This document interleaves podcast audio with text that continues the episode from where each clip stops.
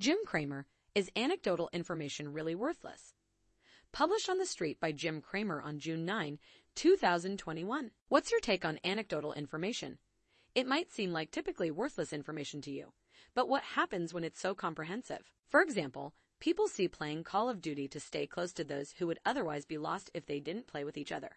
Hearing this from many people will make you believe it's true what they see it as an integral way to remain communal over distances. With the stock of Activision Blizzard, creator of Call of Duty, affected by the COVID, there is the belief that once things return to normalcy, the stock will go down. But do you think that people who tasted these amazing, lifelike games are going to leave it? The same thing is attributed to rec vehicles too. Someone is even reviving old Airstreams, fixing them back, and finding eager buyers.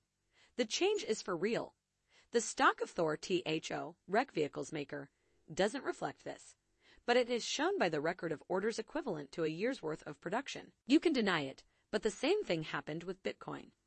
Don't miss the next trends because you fear anecdotal information, which would have been just plain wrong.